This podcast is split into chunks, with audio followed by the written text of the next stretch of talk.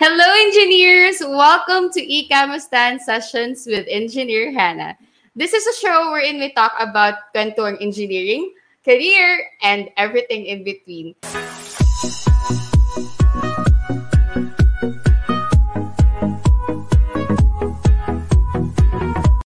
Nakakatuwang isipin na every time someone finds out that you're an engineer and they say things like, wow, ang galing mo naman. Patulong sa math subjects ko or ikaw na bahala sa floor plans ko ah. And so much more. Pero minsan ba napapaisip ka na parang ang laki-laki ng pressure sa ating mga engineers na kailangan meron ka ng napundar para sa sarili mo, buti pa siya, may naipon, sana ako din, or yung mga kasabayan ko big time na, 'di ba? If you are in this place right now, don't worry because in tonight's episode, we are going to share with you guys five reasons bakit walang napupundar ang mga engineers and what you guys can do about it. Let's introduce our kakwentuhan for tonight's episode. Okay? So our guest for tonight is a licensed mechanical engineer and he's the content creator behind your life engineer, wherein he shares ways to achieve their inspiring financial goals through proper money management, financial risk management, and opportunities. So let's give a warm round of applause to Engineer Rayuel. Hi, Engineer! Hello, good evening. Good evening, guys. Hello. First dito. ah. Ay, second time Yes. na. First time. Nakailan na, oo. Mga nakailan-ilan na. Now, alam niyo ba guys, ang ganda nitong topic na to kasi sure kami na by the end of this episode, may mapupundar kayo. Char! Char lang. Pero this is like, um, parang wake-up call or kumbaga, eye-opener episode kasi talagang, ano siya, it's a need sa mga aspiring engineers natin right there. Ayan. So, may question ako actually sa inyo guys. If money is not an issue, okay, what's the first thing na gusto nyong mabili or mapundar para sa sarili nyo? So, I'm going to ask you first, engineer, ano yung gusto mong mabili mo na or nabili mo na siya, ayan, para sa sarili mo. So, go ahead. Hmm.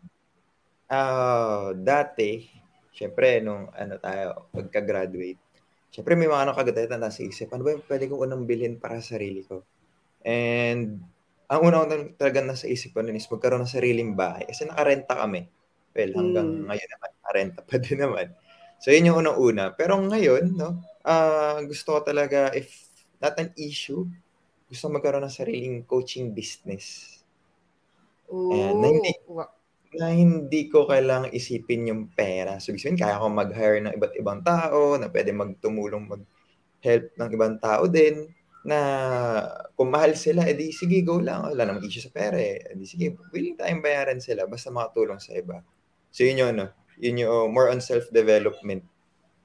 Mm. Oo, pero grabe, ang bigat naman ng gusto mong ma- mapundar. Ayan. Kasi ako din, nung if money is not an issue, that's the first thing na gusto ko rin mapundar para sa sarili ko is our house. Kasi gano'n din kami before, nagrerenta din kami. And I think siguro as an engineer, especially pag civil engineer ka, gusto mo yung unang floor plan or yung unang gagawin mo na plano is yung dream house nyo. 'di ba?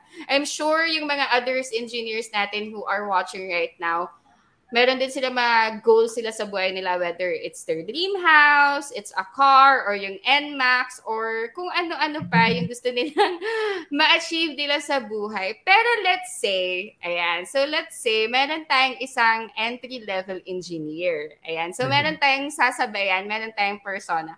Pangalanan natin siya guys na si Engineer 1. Okay? Now, si Engineer 1 kasi, let's say for example, isa siyang fresh graduate. Ayan. Welcome to the employment world. And he just landed his dream job. 'di ba? So let's say okay naman yung sahod niya. 'di ba? Above minimum naman. Ayan, nakaraos-raos naman. Pero after, let's say, three to five years of working, nafe-feel niya na yung pressure. We're feeling the pressure right now, guys, na parang by this age or by this time, dapat meron na kaming napundar. 'Diba? Ayan. So, engineer, ano ba yung uh, we're going to discuss here, guys, yung five reasons bakit wala pa tayong napupundar. Ayan, bakit wala pa tayong napupundar. And we will start with our reason number one, which is YOLO mindset. So, engineer, Ayan, ano ba itong so, YOLO mindset na yan? Sige. Well, actually, ano, habang, habang ina-ideate ko nga yan, ang dami ko nasa isip na tao habang nasa planta pa ako. So, syempre, di natin sila papangalanan. Pero bigyan natin na, ano, first year of Sige. working ko sa, ano, sa planta, uh, nakilala ko agad to. So, may isa akong taong kakilala and supervisor siya. And magta-30 na siya nun. So, laki na sahod niya compared sa akin. So, parang, uy, sarap naman ng ganun. So, kung thinking na ang sahod ko, let's say, al sahod ko rin 16,000. So, sahod niya, ganito. So, medyo, ano siya, medyo, di ko alam ba't niya pinagmamalaki. Pero share niya yung sahod niya. So, okay, ang, ang dami kong pwedeng maggawa doon. Pero yung sa laki ng sahod niya, hindi niya na-prioritize mag-ipon. So, okay. kasi bakit, hmm. nag, ano siya, uh, siya nag-aya, uh, Ruel, tara, ano tayo, sa city tayo, inom tayo. Oh, Ruel, ganito, ganyan, ganyan. Tapos kita ko, pag nasa uh, day off, nasa ano siya, gala, saan man pumupunta. So, wow. sabihin talaga, ni-enjoy niya yung life niya. And siguro isang talaga ano, isang dahilan kaya wala siya pang naipupundar.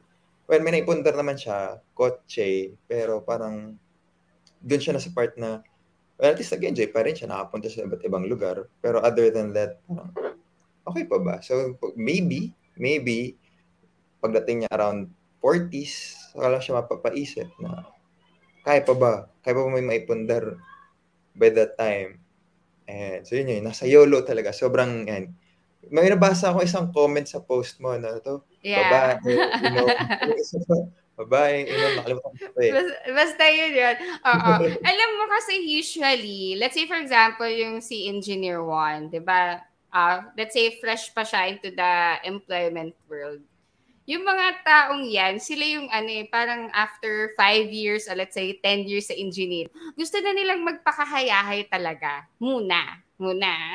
So, kumbaga, um, hindi, wala pa talaga sa thinking nila or sa mindset nila na mag-impok. Wow, ang lalim mag-impok. Lalim. Magtabi. Magtabi, mag-ipon. Kasi gusto, oh nga eh, napakalalim na mga words natin dito.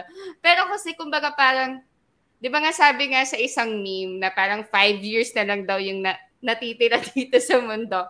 So, why not, di ba? Sulitin mo na yung five years na yun. Kaya parang meron talagang mindset tayong mga engineers, di ba? I'm not saying na uh, si engineer one lang. Kasi kahit ako din, parang nung pagtungtong ko nung nagtatrabaho na ako, ay hindi ako muna, 'di ba? I-enjoy ko muna yung yung sahod ko, gusto ko ma, di ma-enjoy ko muna siya. That is why uh, wala pa akong naiipon or wala pa akong napupundar up until now. So guys, hindi lang kayo nag-iisa kasi kahit si Engineer Hana, after years and years and years of working, wala pang napupundar. Pero, itong mga isa-share natin na reasons, ano siya eh, parang eye-opener sa inyo na oo nga no, baka ako na to, ako na tong tao na to. And maybe this is an episode for you na pagkatapos nito, ah, okay, I should start something right now. Ayan. Okay lang naman mag-YOLO. Okay lang naman mag-YOLO. Ano lang, uh, balance lang, balance lang. Siyempre, di ba, di man pwede puro trabaho lang tayo. Eh, di na nga kagalakihan ang sahod sa Pilipinas, di ka pa mag enjoy di ba? true, true. So, reason number two is kontento na sa kung ano ang meron bakit naging rason to? Eh, gusto mo lang naman maging kontento kung anong meron ka. Sige. Oo, no. So, e, ito rin, dami ko actually naisip dito kasi nga, ito, ano, uh, masaya na. So, isa, ano na lang, uh, nung nag uh, cadet ako, so may mga nakakausap ako mas matanda talaga sa akin, ang uh, nasa pa 40s na, 35 to 40s. So, sabi nila na, so, ito yung, ano, masaya na, masaya na sila sa rank and file. So, parang okay na, masaya na sila sa ganun. Bakit? Kasi maraming overtime. So, dahil maraming overtime, kasi kapag, ano, di ba, pag supervisory position ka na, usually OTY, so parang, ano, yeah. and ayaw nila magpa-promote na to the point na maski mas bata sa kanila, sila ni mas bata ni boss nila. Kasi ba't ayaw nga? Dahil nga walang OT. Tapos ayaw nila nung iniistorbo pa sila pag nasa bahay na sila. Okay na yung pagka-out daw sa opisina.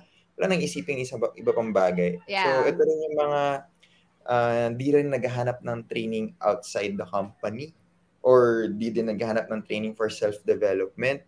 So, may makilala ko na, ayan, hanggang 50. Ganito ba din? Kasi ang common na linya nila is, okay na ako dito eh. Nakakain naman mm. ako eh. Nakakabili kami ng gusto ko. Ba't ko pa papahirapan sarili ko? Yeah. Yeah. yeah. Alam mo, ito yung ano eh, yung sa mga telenovela na napapanood natin na okay lang kasi tatlong beses naman kami kumakain. Parang yun yung standard nila. And mm. there are a lot of engineers na too scared to go out of their comfort zone.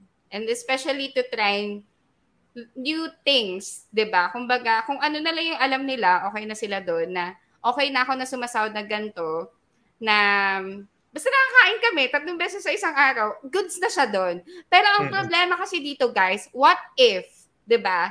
Let's say, for example, tatlong beses nga kayo nakakain sa isang araw, pero nagkaroon ng emergency 'di ba? Nagkaroon ng sakit, nagkaroon ng aksidente or mapandemic ulit tayo. At diba? nagtanggal ng tao at nagbawas ng tao. 'Di ba? Mm-hmm. Paano na tayo dun, guys? 'Di ba? So it's parang yes, may mga times na okay na makontento tayo sa kung anong meron tayo.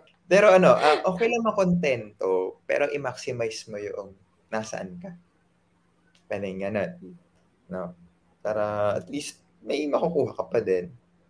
Pasok to dun sa ano, sa reason number two natin kasi hindi lang naman to kontento sa kung anong meron ka like sa sahod, but this can be also sa skills mo, sa experience mo. Pero alam niyo ba guys, sa engineering industry, kapag hindi mo rin dine-develop yung technical skills mo, yung uh, knowledge mo, mapag-iiwanan ka talaga. Kasi we are in this industry na fast developing talaga. Kaya dapat sumabay ka rin on what's the trends right now. Ayan. Dagdag ko din, no? Dagdag ko din dyan na hindi lang technical dapat yung inaaral nyo. Kasi sooner or later, uh, ito eh, uh, sample natin, no? may isa akong kakilala. Galing niya, galing niya mag-welding, galing niya mag-machine shop, galing, galing niya sa lahat, sa maintenance. Pero nung pinromote na siya, dahil wala na siya ano, talagang siya yung gusto na nung ano, wala siyang alam masyado sa people skills. So, yeah. Di natuloy siya, ano, di natuloy siya, uh, parang, uh, naasahan siya when it comes sa technical, pero di na siya masyadong nagagalaw or parang di na siya masyadong, uh, kumbaga, sayang. So, if ever na ano, kailangan pa rin niya tuloy pumasok tuloy-tuloy as a uh, worker Kesa naman yung parang pwede na lang sila magmando, pwede na lang kayo mag-manage ng tao na kahit remotely. So, bawas pagod. So, more on decision making na yung tinitrain nyo rin sa sarili nyo. So, yun. Huwag naman masyadong technical. Dagdag din ka ng, ng yeah. Oo. Tsaka ano, yung mga na-mention mo na soft skills, management skills, hindi ito yung tinuturo sa school eh. Wala naman tayong isang yes. subject on how you are going to develop that. Talagang either mag-invest ka sa sarili mo, umattend ka ng mga webinars, mga trainings, or you expose yourself to a lot of people. Hindi naman kasi siya yung tipong pupunta ka lang sa tindahan, pabili naman ng communication skills, pabili naman ng mm-hmm. soft skills, di ba? Walang ganun, guys. So, it's something that you develop through time, and it's a great investment for yourself too. Ito, medyo ano to, maraming hugot yung mga friends natin kasi sila na to Reason number three is that I'm the breadwinner. Ah, taas kamay. Sino mga breadwinner dyan? Oh, comment kayo. Sino mga breadwinners dyan? And taas kamay, guys. Let us know if you're a breadwinner. Sige. So, meron bang di bakit, nakakaalam? Oo. Bakit isang rason to? Kung oh, bakit walang napupundar ang isang engineer? Sobrang daming responsibilidad na alam mo yun, uh, gagraduate ka pa lang, fifth year, or may fifth year pa ba ngayon? Oh, uh, sa graduating Hindi na, di na natin alam. Hindi na natin, kasi medyo ilang years nang nakaraan, hindi na namin alam kung ano nang curriculum ng mga engineer. Yeah, ngayon. Diba? Anong STEM mo ba? May STEM, STEM na. So, uh, graduating student ka pa lang, pasan mo na kagad, oh, ito, ito na nakatoka Pasan-pasan mo na yung mundo. Lahat, pasan mo yung pag-graduate ka pa lang, uy, yung utang, nakalista na sa'yo. May list of Oo, responsibilities ka na. So, hi, ano, ah tawag doon, hirap ng, ang, well, dahil mahal nila yung pamilya nila, hindi naman nila yun, ano, ah, hindi nila ginusto yung sitwasyon. Pero yun nga lang, sila panganay, or may, sila, na yung sarili sila yung nagtatrabaho, no? So, yun, sila may Yeah. pinakamalaking portion ng expenses sa bahay. So, wala, susubo na lang kami. Susubo na lang, ibibigay pa sa iba. So, kahit anong pagtitipid nila, alam mo, sobrang galing nila when it, manage, when it comes to management ng pera. Pero sadyang, wala, napupunta lang yung malaking porte nun sa sinusuportahan nila. So, Pero don't get us wrong, guys. Ha? Hindi namin sinasabi na mali or masama maging breadwinner. We, actually, it's kudos to you guys. Kasi kumbaga, ang bigat, I'm sure napakabigat ng responsibilities on what you have right now. But I think it's a matter of time that you know to yourself na maybe kaya pala wala akong napupundar. It's because of the responsibilities na binibigay sa akin.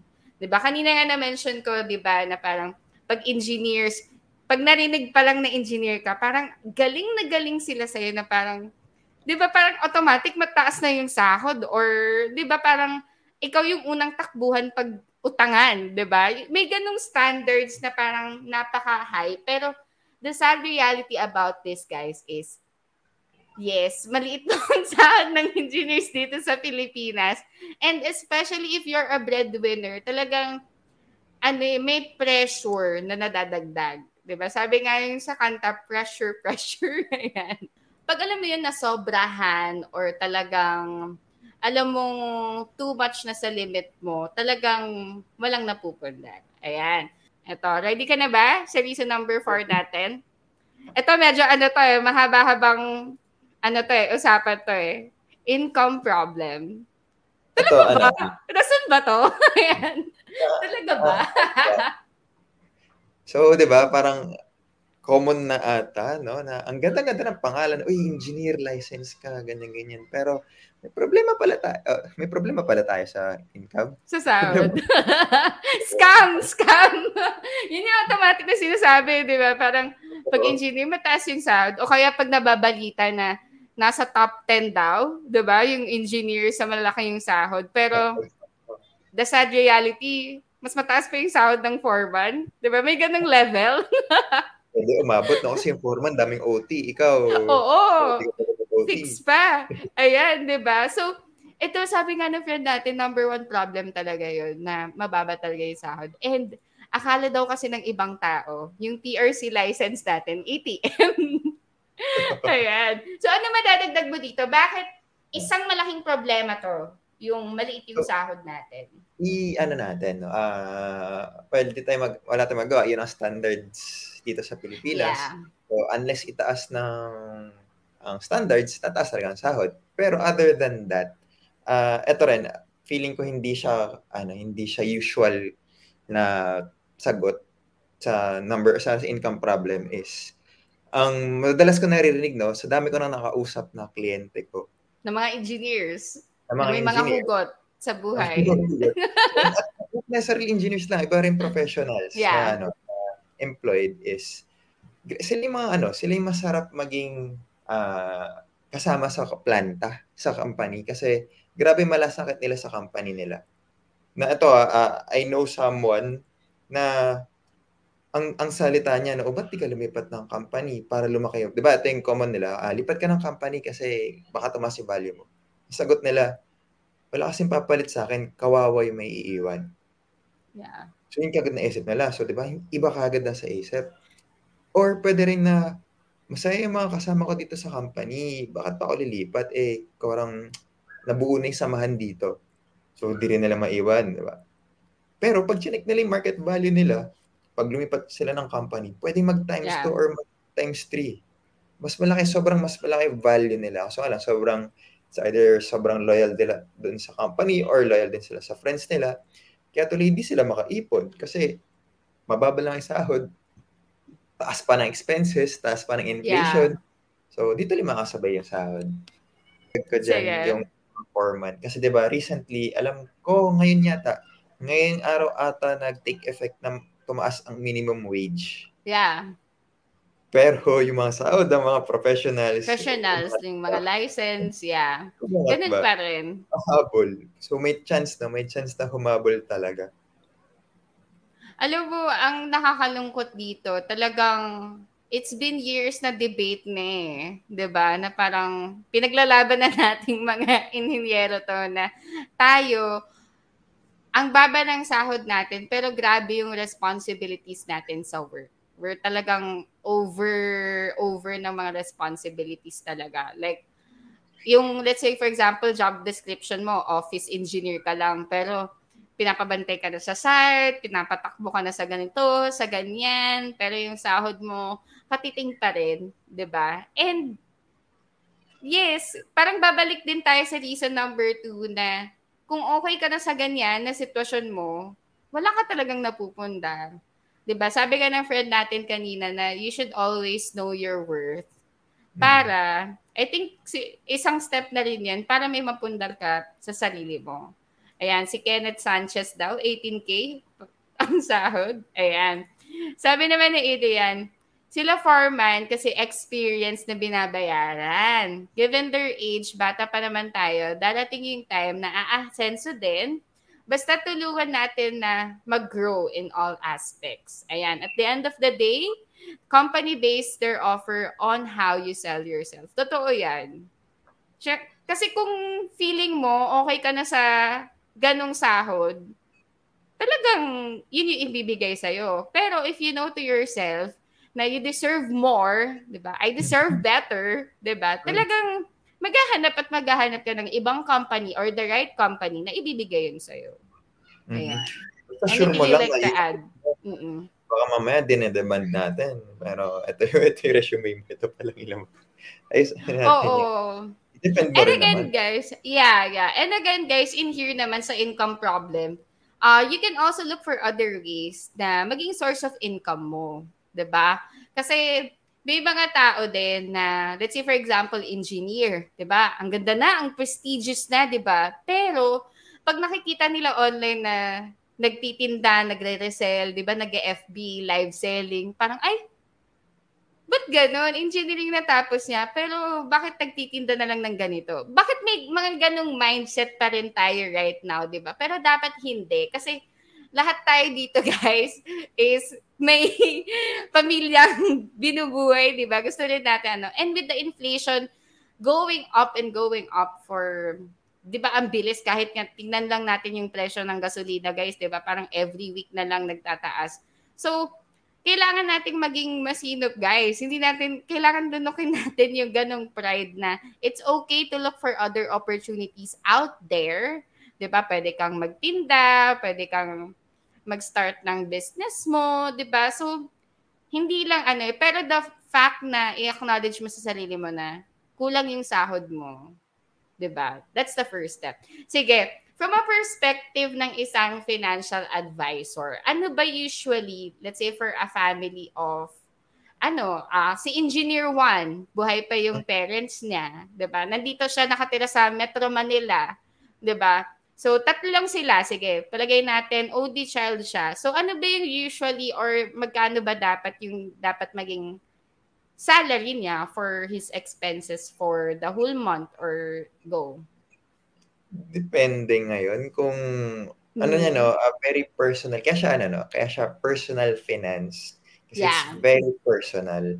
So depende pa rin siya ano bang klaseng lifestyle. Mamaya uh, I have friends na six digits yung sahod pero pati pinsan niya pinaparal niya. So ngayon sa case naman ni Juan na na tatlo lang sila, depende ngayon, may maintenance ba yung magulang or kung normal lang man, healthy lahat, siguro kaya Oh, na. so let's say healthy naman lahat, goods naman lahat. Okay. Gusto naman lahat. Eh, ba't magtatrabaho yung magulang? Di joke lang. Inaway si Juan. Okay naman pala eh. Miss Cartel. joke lang, joke lang. So, uh, sabi sa ano, sabi sa tag dito, sa isang balita, parang kailangan daw ng isang pamilya na na mag-earn ng around 100k para maging masaya. So ngayon, anong level of extent ba yung masaya para sa isang tao? So, ang hirap magsagot, no? Baka mamaya, uy, sabi niyo, 50k daw, okay na. Iba't ako, hindi sa- sabi ni Engineer Hana, sabi ni Engineer Rayuel, okay na yung 50k.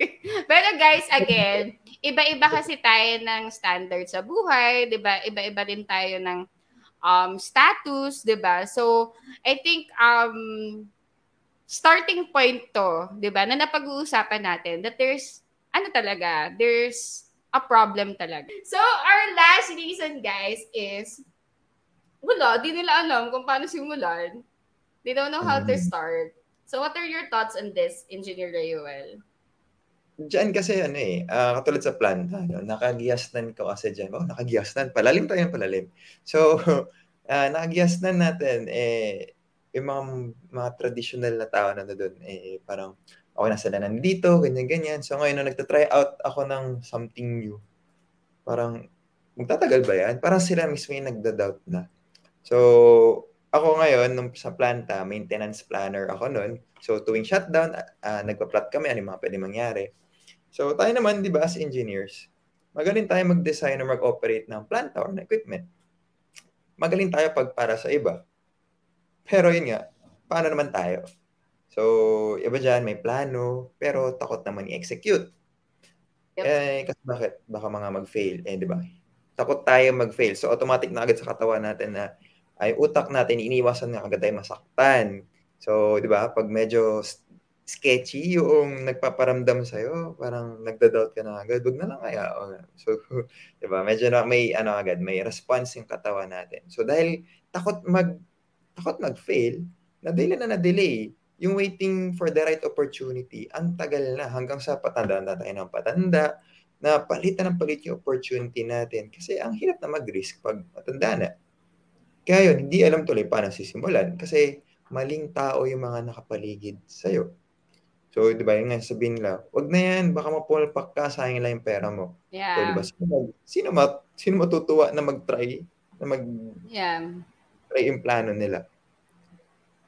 Pero kasi 'di ba, ito yung cliche eh, na as engineers, we are hired to create plans, 'di ba? Let's say for example, sa mga civil engineers, mga floor plans, 'di ba? Kahit yung mga mechanical engineers sa isang project, pinagpaplanuhan talaga 'yan before executing. Pero plano para sa sarili nila wala. 'Di ba? Parang bakit ganun? Iba yung nagiging mantra natin when it comes to ourselves kasi we're so scared to try or to risk, mag-risk, 'di ba? Kasi yun yung napag-aralan natin, risk management, 'di ba? Ayaw nating pumalpak.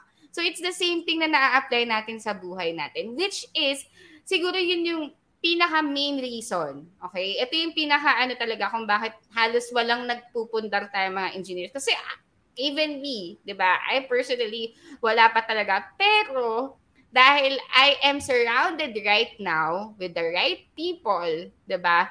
Meron na akong tamang mindset na, uy, hindi na ako pabata ng pabata na dapat I should start right now. Um, pan, saan ba tayo makakahanap ng mga resources natin, 'di ba? Sa environment mo rin. If you're surrounded by people na ang mindset is talagang YOLO lang, maging magastos, or if you're surrounded by people na hindi ka sinusuportahan sa gusto mong maipundar or sa goals mo. 'Di ba? Let's say for example, sa sarili mong pamilya, balik tayo dun sa breadwinner. Uy, pag-aralin mo naman yung pinsan mo, pag-aralin mo naman yung magiging apo mo, 'di ba? So, wala ka talagang mapupundar para sa sarili mo, 'di ba? So, I think here with the proper planning talaga and ano eh, parang awareness na ano talaga eh, wala akong napupundar eh. This is where it starts right now. So sana yung mga people who are watching right now, 'di ba? Parang let this be a wake up call na yes, let's say for example may napundar ka na parang sa sarili mo.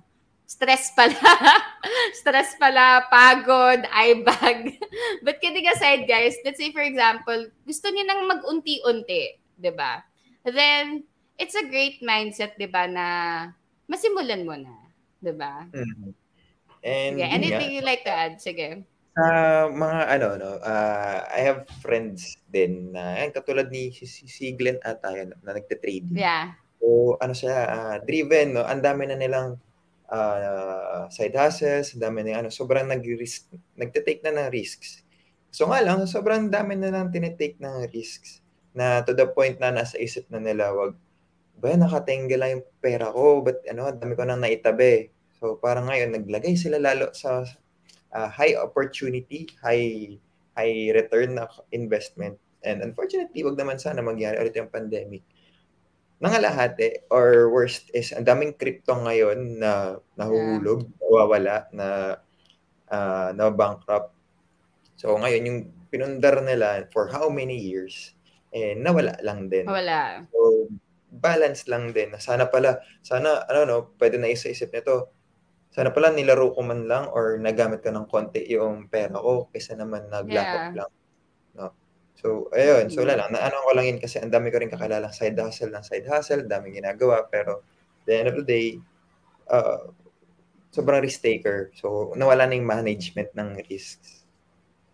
Mm-hmm. Actually, guys, dito naman sa five reasons na to, marami pa talaga kaming pwedeng mailatag, guys, talaga. Kasi napakaraming reasons talaga bakit wala tayong napupundar.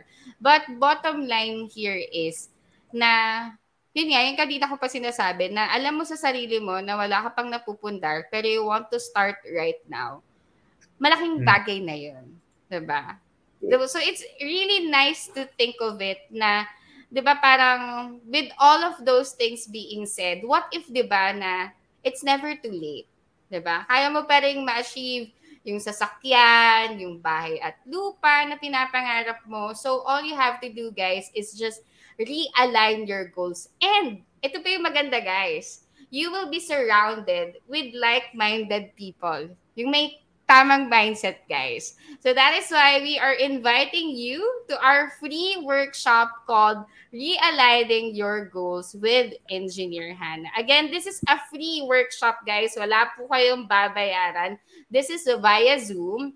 So, hindi po namin siya ila-live kasi we want it to be, alam mo yun, parang exclusive and talagang very personal to all the attendees. So this will be limited slots only guys to the first 100 na magre-register. So again, the link is right there. That's bit.ly slash realign your goals. Alam mo, saktong-sakto to, Engineer Rayuel. Kasi kahit na ano pa lang, um, June pa lang, kalahati pa lang ng taon, marami ka pang magagawa for yourself, 'di ba? Ayan, let's finalize this, guys. So, let's hear a few words of wisdom kay Engineer Rayuel, who is a licensed financial, hindi lang engineer, guys, ha, licensed engineer, but also a financial advisor na talagang nasa industry na into helping people with their finances. Ano yung takeaways mo or share mo, bakit nga ba walang napupundar yung isang engineer and what they can do about it? So, go ahead. Uh, ano na to, babalik at babalik pa din ako sa uh, Tama, dami nang dami nagtatrabaho, daming gusto mag-side hustle, daming nagte-trading, dami nag-invest. Pero palagi kong tinatanong sa kanila is, bakit mo yun gagawin? Uh, gaano ka-importante sa'yo tong goal mo to? ay, itong, itong pag-invest sa'yo, bakit mo yun gustong gawin? And, kasi, at the end of the day, yan, di ba, nag-trade tayo, nag-side hustle, kanya, at the end of the day, mapapagod mapapagod ka. So, yung motivation mo, may times na mababurn out ka, may times na mauubusan ka, na ngayon, paano babalik yung sparks na yun? So, yun yung purpose ngayon na realigning ng goals mo kasi pag once nakuha mo na yung goals mo, once na-define mo na or, or na-clarify mo na yung goals mo, dun ngayon maging hugot mo every time na napapagod ka na. Ah, kasi gusto ko magkaroon ng sariling bahay kasi gusto ko maibigay yung magandang uh, magandang life para sa family ko, sa parents ko kasi they ganyan ganyan. So ngayon, doon feeling ko no, doon sa sa webinar, sa free webinar ni Hana, doon yung malalaman ngayon kung paano gaano ka-deep yung goal mo. It's not just about the money. It's not about money is just a product of your goals and it's just uh, it's just a byproduct of your efforts and your ano. So, pero still, babalik pa rin, bakit mo to gustong gawin? And if you ever read uh, Simon Sinek's uh, Start with Why, yun, sobrang laking impact ng Start with Why. Kasi bakit, bakit mo to ginagawa? Lahat niyang yan, bakit mo to gagawin? Bakit, bakit, bakit? So, yun yung ano doon. So, bakit ka hindi nakapag pundar? Kasi ganito. May sagot, may sagot. So, doon natin nahanapin ngayon bakit ito ang iyong uh, dahilan. So, i-debunk natin lahat ng baka may limiting beliefs ka doon, baka may kailangan tayong sirain, baka may nai baka naipundar sa'yo nung bata ka pa, eh, mali-mali pala, kaya hindi ka tayo umaasenso. So, yun. Uh, marami. Feeling ko ang dami niyong pwedeng makuha doon na hindi tinuro sa uh, sa pamilya, sa school, or sa maski sa opisina. Ayun. Pero ito yung maganda sa ating engineers eh, is that yung meron silang interest to change for the better.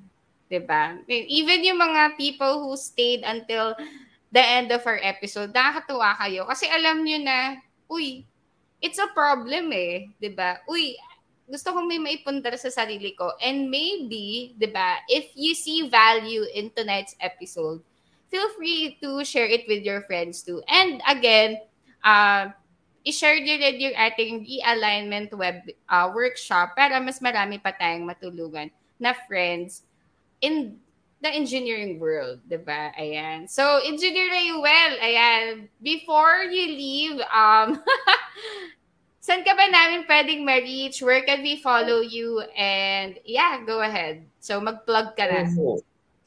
And so you can reach me in uh, and your life engineer that's my facebook page and instagram and tiktok though di ko pa alam kung paano di ko pa mag, di ko pa mag-gets in tiktok no so sa mga Gen Z yeah. Patulong kami, guys. Si Tita Hana at si Tita Well, medyo late na sa trends right now. marunong lang kami manood, pero di kami marunong po paano gamitin siya ng, ng ma-reach out kami lalo sa mas maraming tao.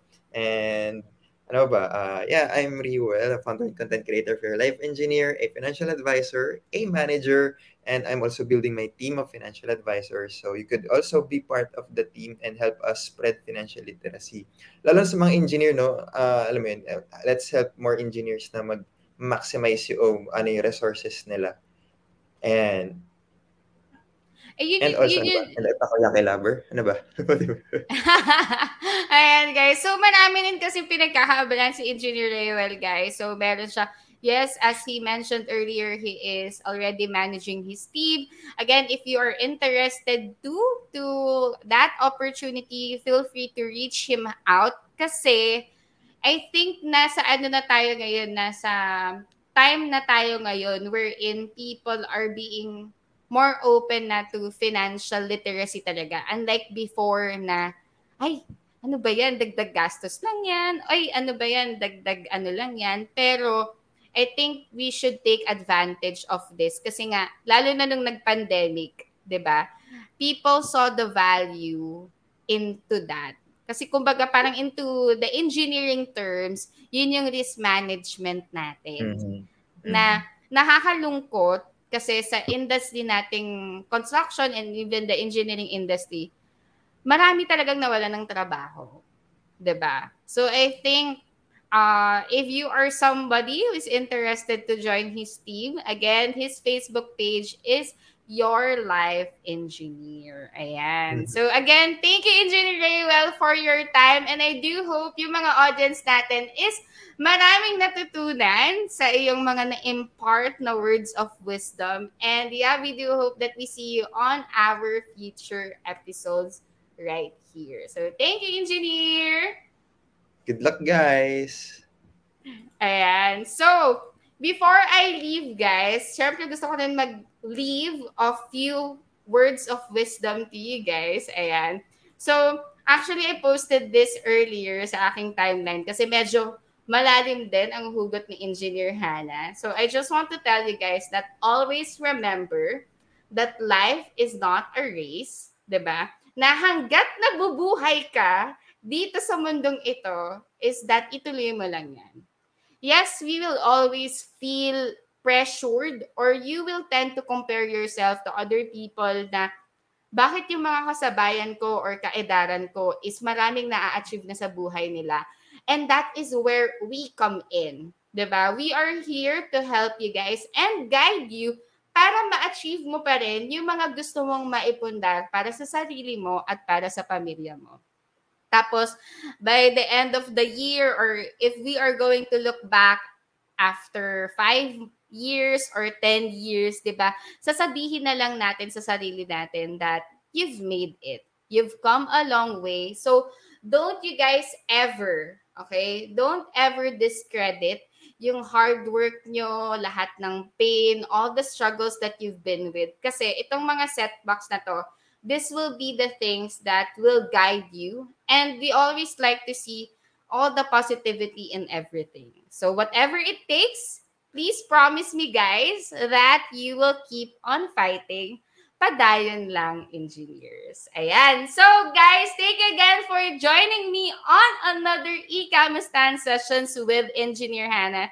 If you enjoyed our episode for tonight, or gusto niyong maging parte ng ating mga future episodes, so feel free to send us a message on our Anchor, anchor.fm slash engineer Hannah. And if you guys are Team Replay, feel free to follow us on Spotify because we upload also yung mga episodes natin right there. Again, this is Engineer Hannah signing off.